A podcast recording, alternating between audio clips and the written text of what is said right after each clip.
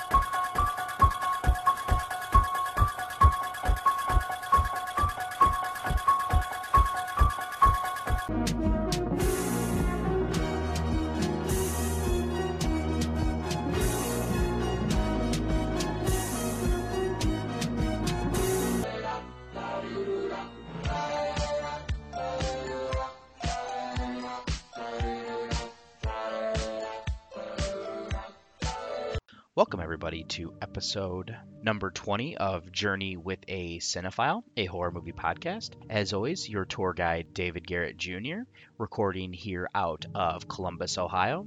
And on this episode, I am going to do a St. Patrick's Day episode here where I'm going to do featured reviews of Into the Dark Crawlers as well as Leprechaun 2, and I also have three mini reviews for this week of Murder, Death, Koreatown, a new found footage film, Zombie with a Shotgun, and the Blair Witch Project. A little bit lighter of an episode this week than, you know, kind of like to do, but it's been just a busy week, especially with all this quarantine stuff, which you think I'd be able to watch more movies, but I've just had some other things going on. So, what I have I will kind of go into a little bit in the mini reviews as well as some of the other things that I've been watching that are non horror. But what I'm going to go do now is send you over to a musical break before I get into those mini reviews. Enjoy.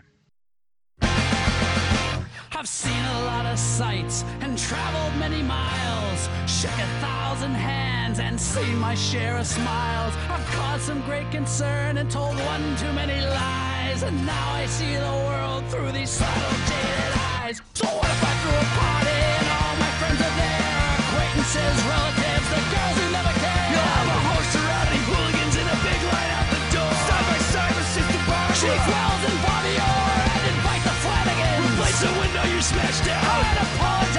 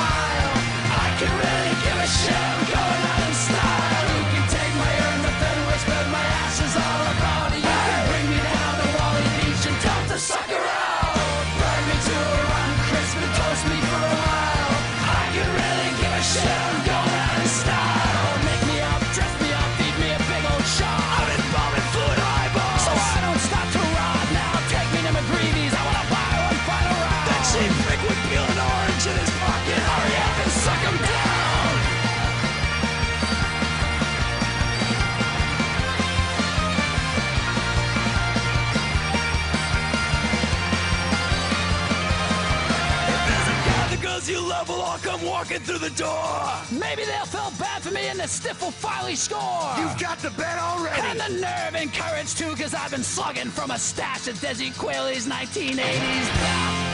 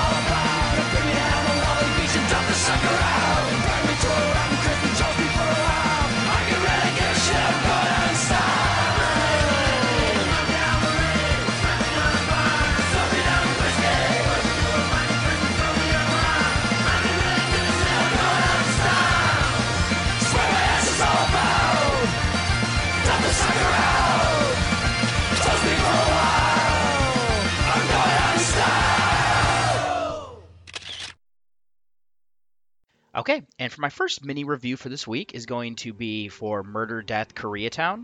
This is from 2020. I will get into this, but there are no director, writer, or anybody starring in it according to IMDb. This is, though, a crime horror mystery film from the United States.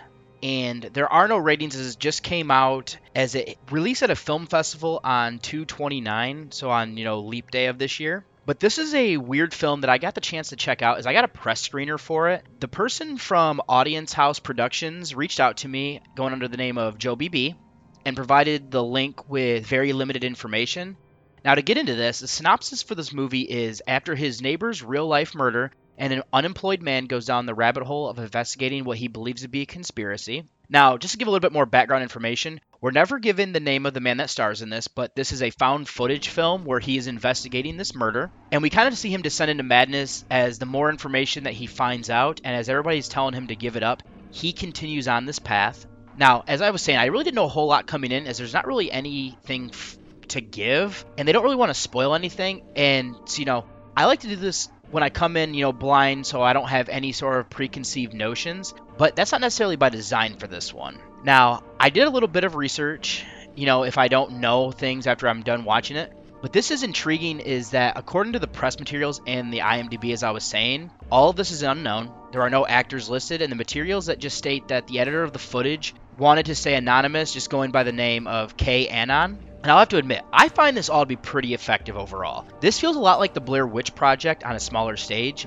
They did more to present that this is really happening, and a lot of that came from the budget. The credits, you know, for the Blair Witch. Now, for this one, the credits of the movie are stating that all the proceeds are going to go to finding the person who made this movie, as they don't know. The only thing that I, you have to go off of is the footage and some pictures of what the person looked like. And what I find effective was that I think this, you know, kind of gives the explanation here to an extent as well. For me, there was a love hate relationship with the main character. He has been unemployed for some time and his life was just losing purpose. His girlfriend has a job and is supporting them. The murder and the little bit of mystery that he discovers drives him. Now, I can connect with that because before getting into doing reviews, I was lost and quite depressed. When everyone keeps telling him to give it up and you go back to the real world, he doesn't want to. He has to believe there's something more here to give him purpose and he states that he this could be the most important thing to happen to him. So by going back to normalcy is just taking that away from him you know taking away his purpose. Now the movie is narrated narrated by him as he's filming and i have to say i like the information as it's presented. I never got bored, and I think that it was effective to keep this at a shorter runtime of about 80 minutes. The only fact of the matter, I think that we have someone here who is mentally unstable and is making connections to things that aren't really there. Everyone is telling him to give it up, as I said, and he continues on. The ending made me question things, and I like the unnerving feeling that that gave me. Thought the acting was really good here in the fact that it feels amateur. There were times that I was cringing, but I like to think that adds to this though. This is people that are being randomly interviewed by someone who is unstable, so you can't really trust him. The main guy, though, I thought was really good in this. He drives this, and the lack of information about him drives the mystery as well. And then to maintain the sense of realism, I like the simplicity of the effects. There are really not a whole lot, to be honest, which helps. I'm glad that everything was done practical to maintain that sense. There were some creepy things done with eyes and just the way things are framed. The cinematography is shaky, but that helps there as well. This really does feel like an amateur who is filming this and doesn't necessarily know what they're doing. And then the last thing to cover will be the soundtrack. Which for the most part is ambient noise. We do get some sounds around him as he's walking around and interviewing people. Now, there was music that actually really started to bother me periodically, but seeing that someone legit, you know, found the footage and edited it, that's not an issue for me they're making it more entertaining to get viewers to help them get to the bottom of the story. And I think that kind of adds a little interesting aspect there. Now, with that said, this is an interesting piece of cinema that I kind of think is difficult to do. I think that we have an interesting story of an unstable person thinking that there's a conspiracy around him. There's some social relevance to it as well. I felt similar things to the main character, but not just to that level. The acting and cinematography feel amateur, but I think it really should. Coupling that with the ambient noise, it fits. The music in it doesn't bother me as it's edited by someone after the fact. If you don't like found footage, I would avoid this. If you do like it though, I'd recommend giving this a viewing as it has a feel of the Blair Witch Project just in the city, but with the amount of effort put in to hide the information, especially in this day and age, makes this really enjoyable. Now, I would rate this as a good movie and found it quite interesting if you couldn't tell, and my rating here is going to be an 8 out of 10. And then next on the list, I have Zombie with a Shotgun from 2019. This was written and directed by Hilton Ariel Ruiz. It stars Braden Bade, Catherine Kuhn, and Kyle Hester. This is a action horror romance film from the United States. This is currently sitting on a 4.5 on IMDb, and there's not enough ratings yet on I, on Letterboxd, but it does look like most everything is hovering between a, I would say, right around the middle of about one and a half to two stars there with the synopsis being that this is a feature adaptation of a popular web series of the same name. We have Aaron Walker, who is Bade, and Rachel Young, who is Kuhn, are on the run due to him being infected with a virus. They must get to the truth of the matter before it is too late. Now, this is a movie I decided to check out when I was reached out to via Twitter that this had been added to Amazon Prime as well as Tubi.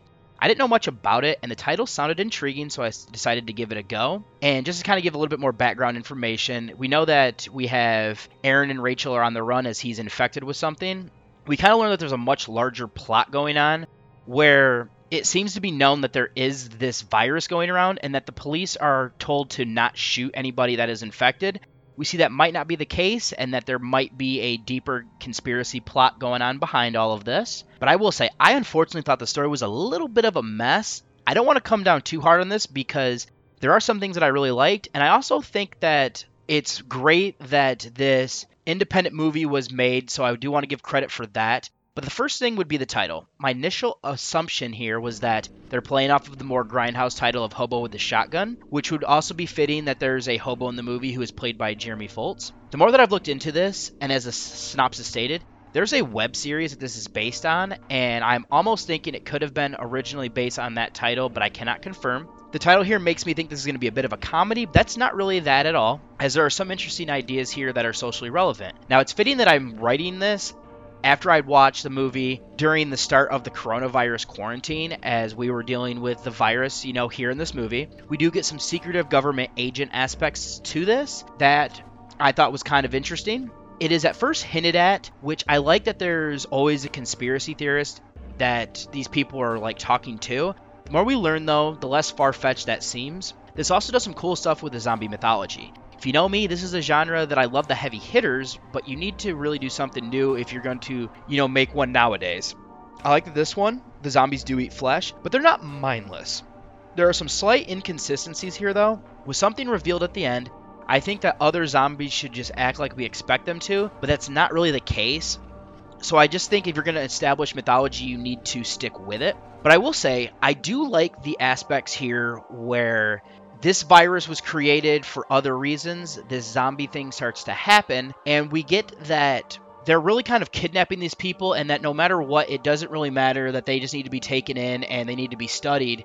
And that they really aren't going to be able to survive in the end, even though what has happened with Aaron is definitely something that they weren't necessarily expecting. But I do think this is kind of an interesting thing, especially with, you know, the coronavirus outbreak, where we're really questioning the healthcare system in the United States, which is, I don't want to get too much into this, but I definitely think that it's been going on for far too long with some of the issues there. But I'm glad that it is seems to be looked at at the moment. But then to get back on track, the pacing here, I would have to say I was bored for a good chunk of the movie. I think it's just trying too hard to present this backstory and mythology here, but it didn't hold my attention. There are some laws that go on a bit too long and that really could be part of it as well. I just think that there's a web series that they're banking on the fact that people probably haven't seen. So they're trying to kind of get you up to speed with all of that. And it just takes too long for the crux of the movie, and it seems like they're trying to build to a sequel or a possible series. And I think that might have been too ambitious if you don't make this original one stronger. Now, the acting was something else that I wasn't overly impressed with, but I don't want to say it's bad. I thought that Bade was fine as the lead. He really does come off as wooden, but I think that works as he's infected, so he's in pain throughout most of this as this virus is trying to take over. Now, that worked for me. Kuhn is easy on the eyes, but I don't really think she's really presented very well early on because at first we don't necessarily trust her, and that really goes nowhere. And there's just one scene, and then we ignored it from that point on. I thought the rest of the cast was fine. We get a bit of a nudity, which is nice, but no one really stood out aside from that. Now, something else that was really hit or me were the effects. I thought for the most part they looked good, especially the look of the zombies. The only gripe that I had was that one is featured in the beginning and at the end, but I could clearly see he's wearing a mask and that the teeth just didn't look real. It didn't help that you could see into the mouth as well. Aside from that, they were good, including the blood in the movie. The only other issue would be the CGI. With the gun flashes in the movie, I didn't I did think the cinematography was well done and there are some just really amazing looking establishing shots. And the last thing would be the soundtrack and sound design. I did notice this one and I thought the selections were good. It fit the movie for what they were needing and helped build the feel of the scenes during the moments that I noticed it. Now I did have some issue with the sound design itself though. They did some things where it just didn't sound right. Like it almost sounded muffled and I think a lot of it were where they were filming at doesn't isn't conductive to the recording of sound and I could tell and it just feels inconsistent and if I notice that it doesn't sit well.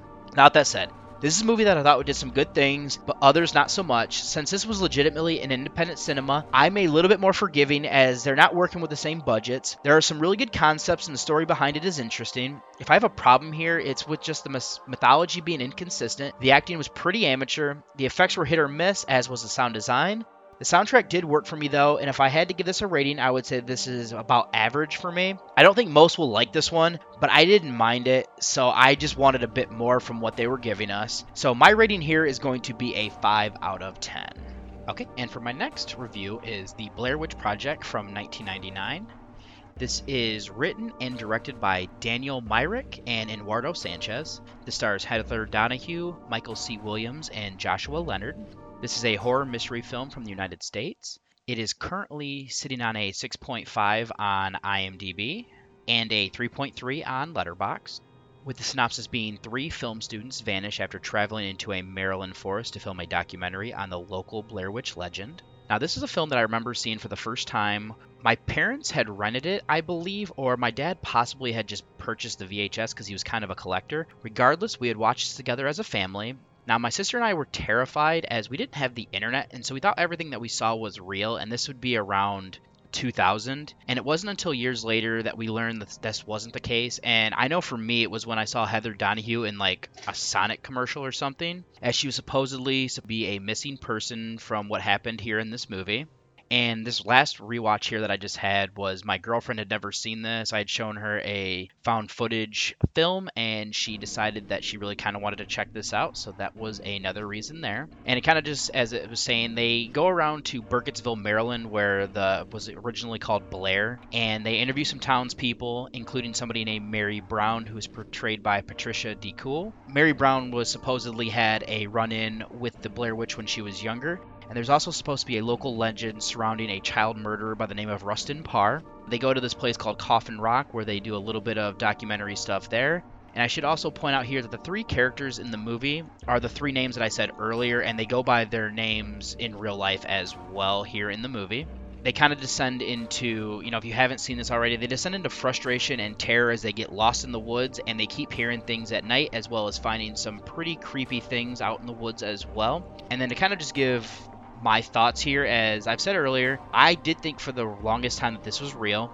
It probably took me until I got the internet and kind of other things to finally figure that information out. It doesn't make sense now that I would have thought that, but I do have to give credit to the filmmakers as they did a great job at their campaign. They decided that they wanted to make everyone believe that this was real, and this included doing documentaries with the Sci Fi Channel and things to that extent. I know my sister has read books and seen a lot of that stuff, which I haven't, but I thought that was kind of a cool idea. And I have to say, this is a genius thing for me, especially since they had a low budget. If not for all of that, I don't know if this film would be as successful or as creepy as it is. But it is a premise that we can connect with. The scary thing is that even today, with all the technology that we have, something like this could happen. We definitely could get lost in the woods, out in the country, and never be found again. This film really is light on the supernatural, which makes the moments even scarier for me, as there is a plausible explanation behind a lot of the things. You just need a little bit more information. Then I have to say, the scenes at night in the pitch black really get the tension going for me. And then the real life horror of exhaustion, lack of food, and maybe never getting out here you know, out of these woods as well. Thought the pacing and the editing of this film is interesting. The realism is there, and it does just feel like three college students trying to get themselves out of the mess that they're in. None of them are very experienced out in the woods, so the bad choices they make end up making things even worse. The basic story is simple, and the footage is edited in a way where it feels like they would record for stretches, and that is what we get. The longer that they're lost, the more the tension builds, it can come from the interactions between the characters as tempers flare and also from what happens at night. The film is actually written well as there are callbacks to things that we saw earlier in the movie, which I'm a sucker for. The ending is bleak and simple but effective in my eyes. I'm not sure this film would be as strong if not for the acting of the trio though. Donahue, Leonard, and Williams are really just playing themselves, and from what I've read, some of the things that they're actually seeing isn't acting they did stay out in the woods, and the writers and director Myrick and Sanchez really did mess with them and to get the most visceral reactions they could. It is kind of messed up to hear, but it did make up for, you know, for a much better product because of it. The interviewees were all great as well in my eyes. There's such an amateur feel that it brings a sense of realism. Now, for the effects here, there aren't really any to kind of state, but it doesn't need them. I have read that they really wanted to have a witch to be seen, but I'm glad that they didn't because they couldn't really make it happen in a way that would work. So I think the budgetary reasons here actually work in its benefit. The little tiki like figures that we get are creepy, and the setting just really makes it, and the old house that they discover as well. And the last thing I want to cover here before I wrap this up would be the soundtrack. The film doesn't really have anything that is not ambient. I'm glad that they didn't use music, as that would have broken the realism. The use of sounds while they're, you know, being in the woods was great. That is what really just drives quite a bit of the fear, especially at night. Something I noticed this time is that at the end, all of the sounds is really just coming from the non film camera. I bring this up because it's unnerving watching Heather's footage while she's upstairs, but then hearing it coming from a different area, and I think that's used strategically. Now, with that said, this film is interesting. In the grand scheme of things, not a lot happens. I can see that this being an issue for some people, and I think that really is what makes this great is that they stick to the realism and it truly feels like a documentary. The true horror comes from being lost, exhaustion, and being hungry. What happens to them at night really makes it even worse and builds the tension. The acting seems real, and even though there's not a lot in the way of effects, what we get is solid. The soundtrack in the film was used strategically as well. If you've never seen this, I would say give this a viewing. I think this is a really good film and definitely helped spark the found footage boom that happened again after its release. And for kind of what we're still seeing, and I mean, a lot of that goes back to the lack of needing a big budget to kind of make things like this happen. But as I said, this is one of my favorites in this subgenre, and I had to come in here with a 9 out of 10. All right, this has been another little bit lighter week as I've been watching a few episodes of The Outsider, as well as I watched another documentary that was on HBO of McMillions. So it's been a little bit lighter for movies this week, but what I'm going to go ahead and do is send you over to the trailer of my first featured review on this St. Patty's Day episode. Listen up, you drunks! It's time for the bar crawl. Have you guys seen Chloe? Hey, it's St. Patrick's Day. You call this celebrating?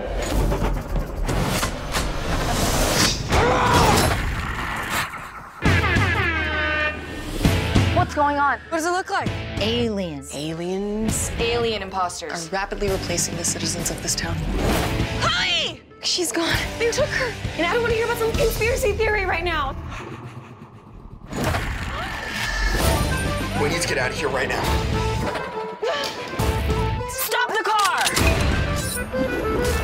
Well, we're all fucked. You just have a gun on you? Got off the dead alien.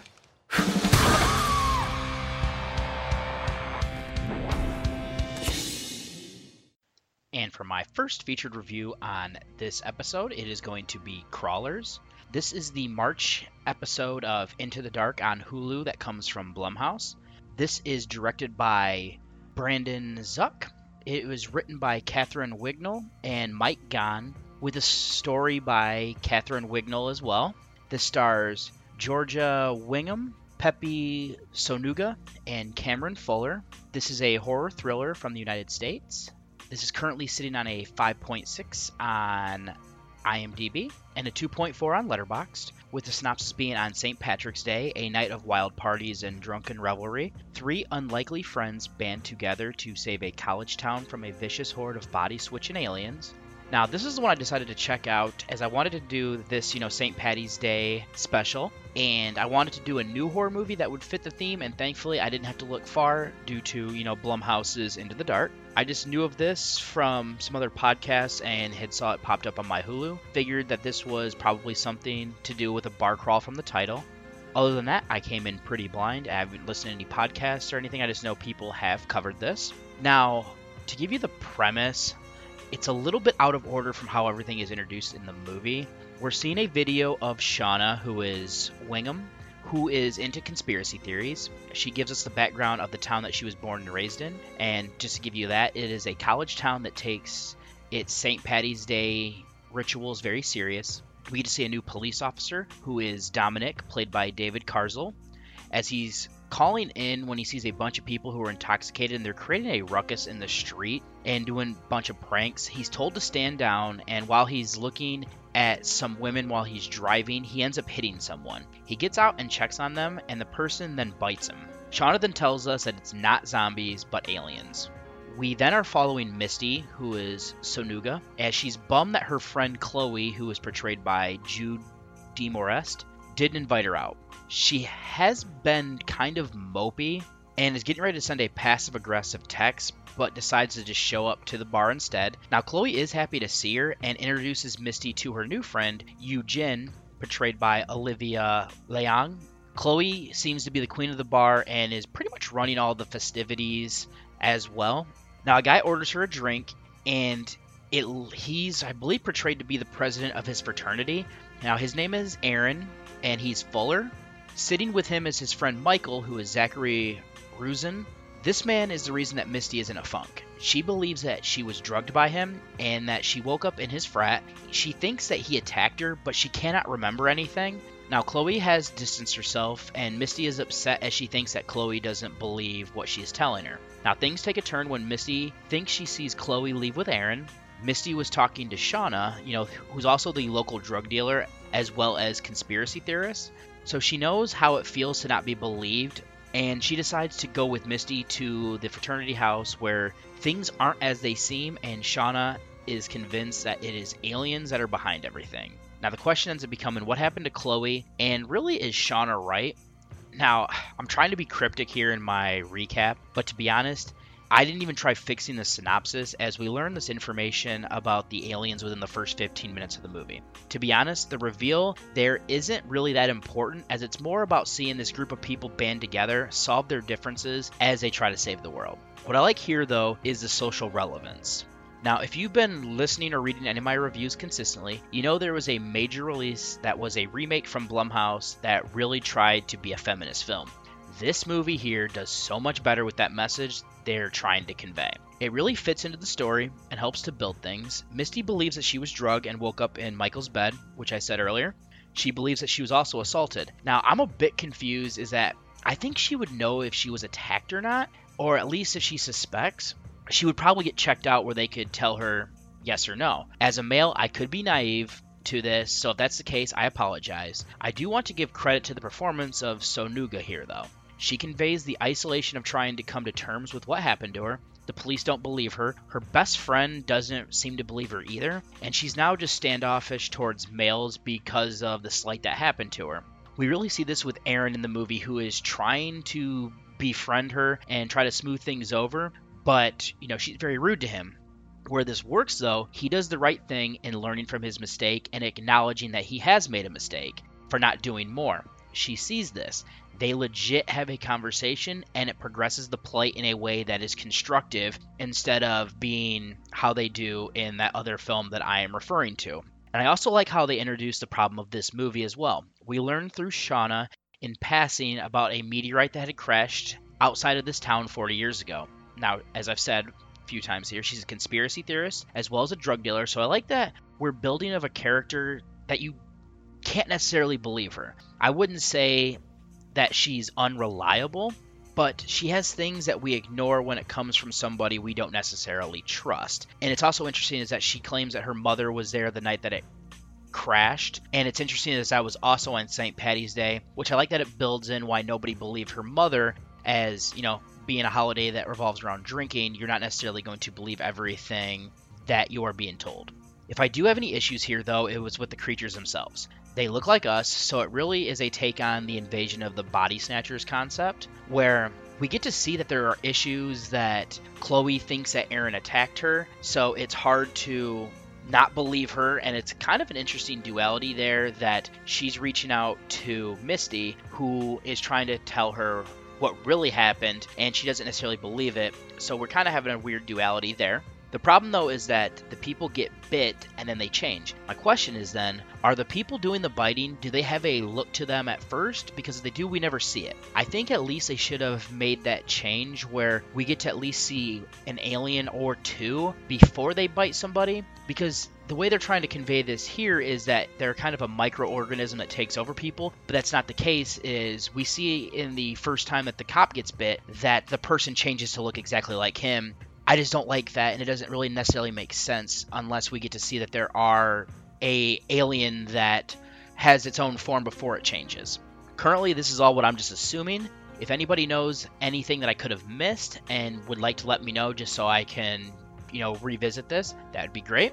And then to shift this to the pacing, I thought that overall it was good. The movie runs 90 minutes and it gets right into it with the cold open of seeing Officer Dominic encountering it and then getting our first backstory elements from Shauna. I do have an issue with the editing though, where the movie will stop so she can give us voiceover narration. The voiceover isn't the issue that I had though, but it's more of stopping the movie to do this. I thought it was jarring and glad they get away from it as things proceed on. They do it still, but not to the extent in the beginning. I don't mind showing the video where she is making as I even though it does feel like a little bit of a spoiler. I can get over that though. I also thought the ending was fine for what the movie was building towards, not one that's great or will stick with me or anything like that. Taking us to the acting here, I thought that Whigham was really good as the lead. I love the quirky character that she's playing. She feels a bit slighted by the college students in the town that she grew up in, but she won't let them be better than her, or she kind of will put them in their place and point out that just because they're going to college, they're not smarter than her. I like that she's a conspiracy theorist who is also a drug dealer, and I also found her quite attractive. Now, I've already covered what I thought about Sonuga's performance, but I will say that I thought she did really good. Fuller is solid, and I like the development of his character. Liang and DeMorest are really solid, as well as the rest of the cast. I thought everybody fit their role for what was needed in this type of movie. They're not really great or anything like that, but just fit. As for the effects, overall, I thought they would say they were good. The movie doesn't really use a lot of them, though, which is in its benefit. Thought the bit of blood that we get, both human and alien, was also realistic looking. I don't mind the effects of introducing the characters' names, like something we saw in The Babysitter. It did help me establish who they were, which I'm always appreciative of. I did have some slight issues though with blood splatter as it was done with CGI. Thankfully, there's not a lot of that, but it's and it's not a major problem. I just thought that the cinematography was solid as well to end out that little section. And the last thing to cover would be the soundtrack. I thought the selections fit throughout for what was needed. It doesn't necessarily stick out, but it also didn't hurt the movie either. I did want to comment on a song that was used in the opening credits as well as another one at the start of the end credits. Both of them were really good to the point where I think I might seek them out to add to my collection, especially if I'm running. Now, with that said, I thought this was another solid installment to Blumhouse's Into the Dark. There are some interesting social elements that are working here into this story very well with the backdrop of an alien invasion. I even think that it furthers the feminist plight in a way that is constructive and not ham fisted. The acting is solid to go along with it. And it is paced in a way where things keep moving. The effects were also pretty good, but if I did have any issues, it would be the CGI blood splatter. I also thought the stopping of the movie to explain things bogs it down slightly, and I have some minor issues with the aliens themselves. None of this ruins it for me though, and I would say this is above average. It is fun where I would consider, you know, watching this again with friends, um, especially ones that are more on the feminist side with their thought processes, just to see what they would think about something like this. So my rating here is going to be a 6.5 out of 10, and I don't really have any spoilers to kind of go into here. There's nothing overly deep with the story. So what I'm going to go ahead and do though is send you over to the trailer of my second featured review here on the St. Patty's Day episode.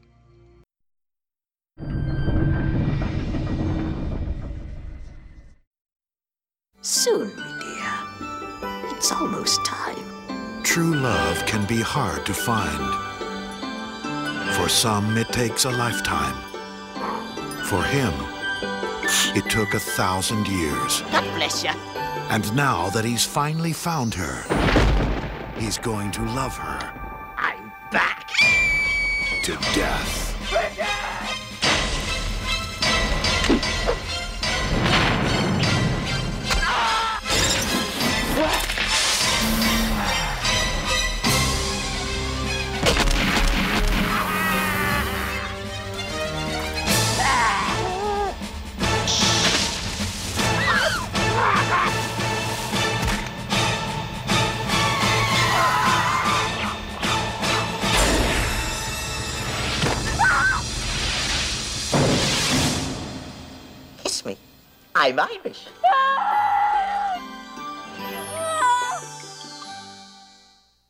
And for my second featured review of this episode, and sticking with, as I've said, the St. Patty's Day theme, I have Leprechaun 2.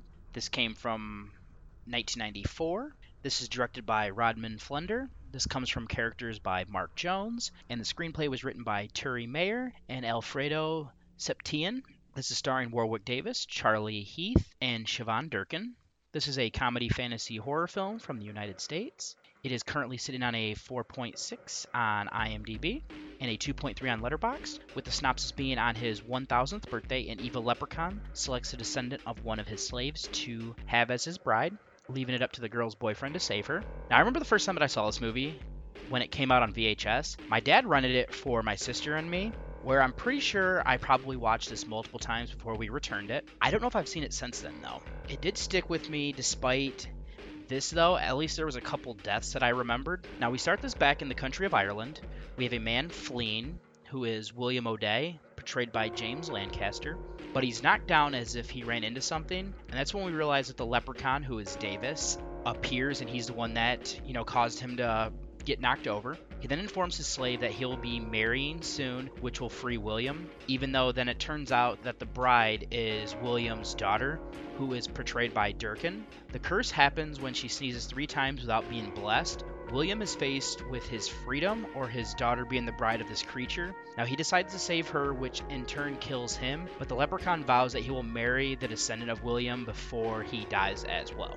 Now for the credits, we do get to see Durkin throughout the years, and this includes a ship where we know that she comes over to America, and then the descendants all the way up to the president of the movie, and then she is now going by the name of Bridget, and again portrayed by Durkin, and she's going to meet her boyfriend who is Cody, portrayed by Heath. Now he works for a haunted tour that runs in Los Angeles, where we see him gaming some people into paying to go on this ride. With one of the couple I thought was pretty cool being Clint Howard and Kimmy Robertson. Now with all the tickets sold, he goes to Morty, who is Sandy Baron, as he's in a local pub as it's St. Patrick's Day. And fun fact, actually, I'll interject here, is that this is the only Leprechaun movie, from what I read, that takes place on the holiday. But the problem with Morty is that he's too drunk to drive. Now, Cody was supposed to take Bridget go karting, but he has to break that plan to be the guide on this tour. We see that he's not the greatest and that Bridget is upset.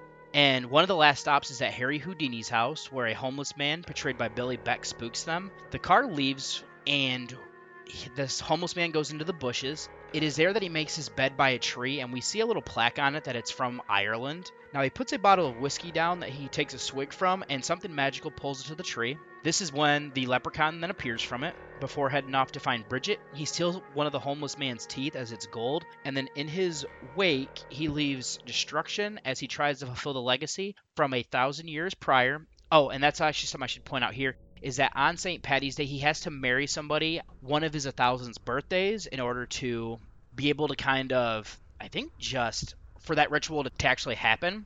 So that's where he goes about is to try to find Bridget to fulfill this legacy. Now I should probably address that one of my biggest issue with sequels is continuity. This movie does not acknowledge that the previous one existed.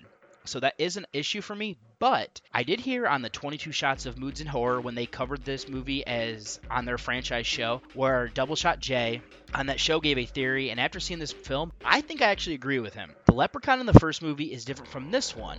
Of course, they're the same creature, so there's no issues that they look alike, but they're two different ones. The one that wrecks havoc and is killed in that one isn't the one that we're following here. This one has been waiting a thousand years for the next chance to marry the descendant of O'Day, so it doesn't follow anything that would ruin the continuity, and I don't feel like there's any issues there. Now, with that out of the way, this movie does introduce some things that wasn't in the original. I feel that this one makes up a bit of lore. I've never heard of associating that you can steal a leprechaun's pot of gold or at least a piece of gold and that you get three wishes. Now, I've heard that with genies or jinns, but not leprechauns.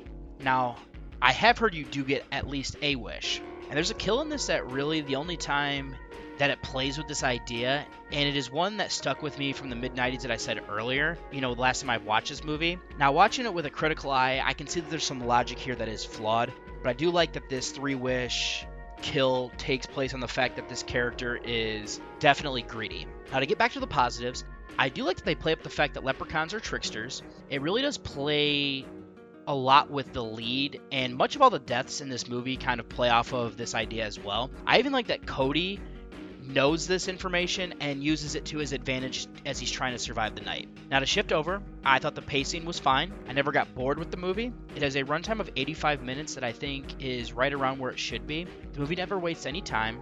We get introduced to the lore and that we need to know for this sequel, and then it fills in things as needed. I do think things were added for a bit of padding, but that's not really necessarily an issue for me. If anything, I do think that Bridget is a, is wasted a bit, and I think that there should have been more difficult to her.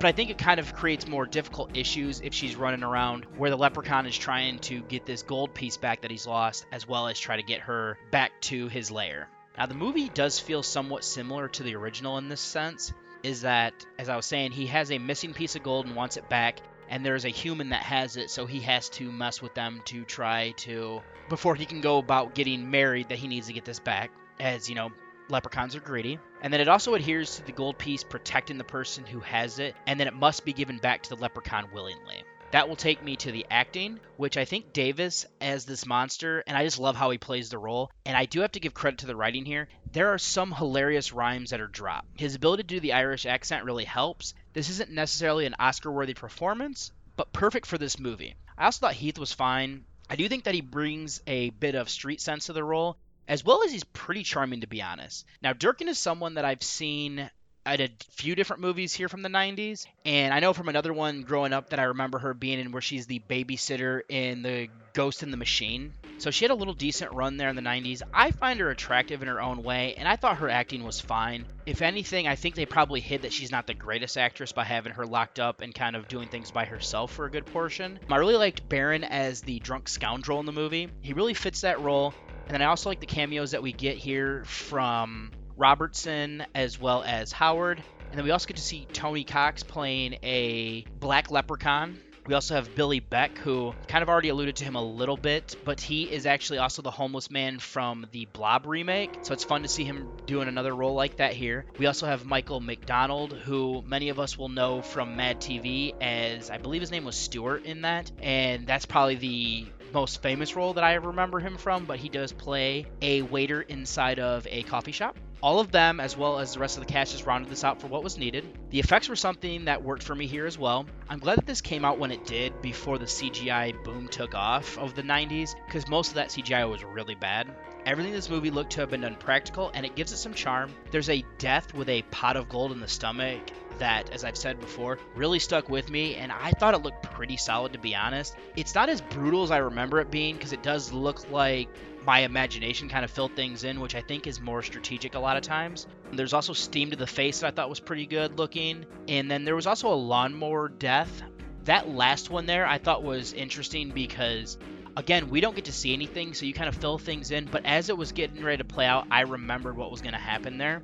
And the worst would probably have to be there's a skeleton that walks around, but even that I thought looked fine. The cinematography I thought was good, and I had no issues there. So, with that said, I thought this was a fun movie. There's not really any in the series that's all that great. This one has knee jerk reaction that it violates continuity, but after hearing a podcast, I don't think it's necessarily the case. This one does have the most interesting story or concept, but I think it does a little bit different while doing a lot of things the same. It's not boring. Kills are pretty solid, and I don't think that the acting is great aside from Davis and Durkin being attractive. The soundtrack fits for what was needed in giving that Irish vibe, but it also doesn't necessarily stand out, so I can't really hold it against it. We also get to learn more about the Leprechaun mythos, even though I don't think all aspects are actually based in real leg- legends about them, which is kind of an oxymoron now I think about it. And I would say overall that this is an above average movie, not by much, but not great by any stretch either. Just a few little pieces of trivia here. I'm not really going to do a spoiler section as this movie doesn't have the deepest story, so there's no real kind of thing to delve into there.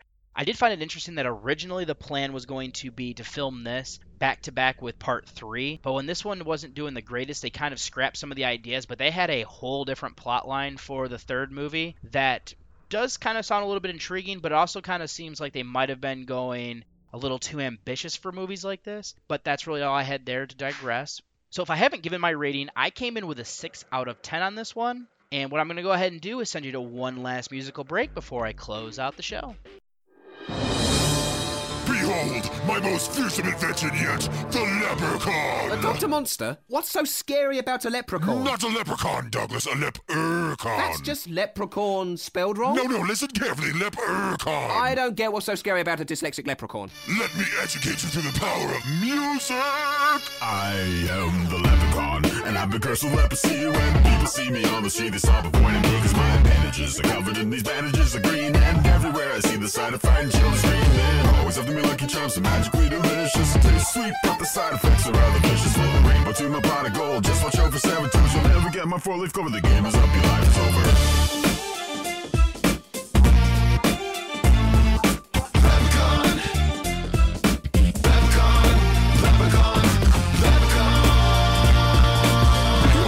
My most fearsome invention yet, the leopard con. I am the leprechaun. Leprechaun. Top of the morning too, you better stand down, cause I got a warning for you. Listen, leprechaun, you're about to be replaced. I'm Dr. Monster's masterpiece, and you were just a mistake. Battling you should have proved to be too hard. I mean, look at you, you're already falling apart. I am a leprechaun, and I will never change my spots. That's why I won't stop till I'm on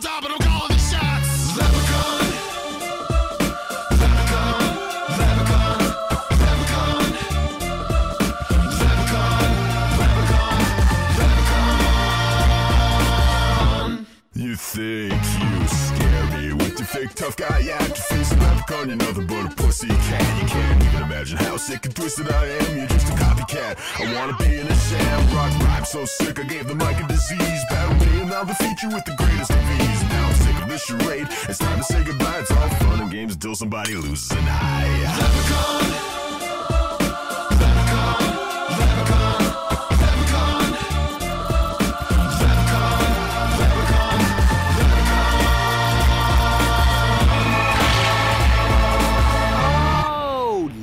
Leprechaun. I get it now. You like it? Yeah, yeah, it's clever. Pretty, pretty good, Very right? clever. Well done.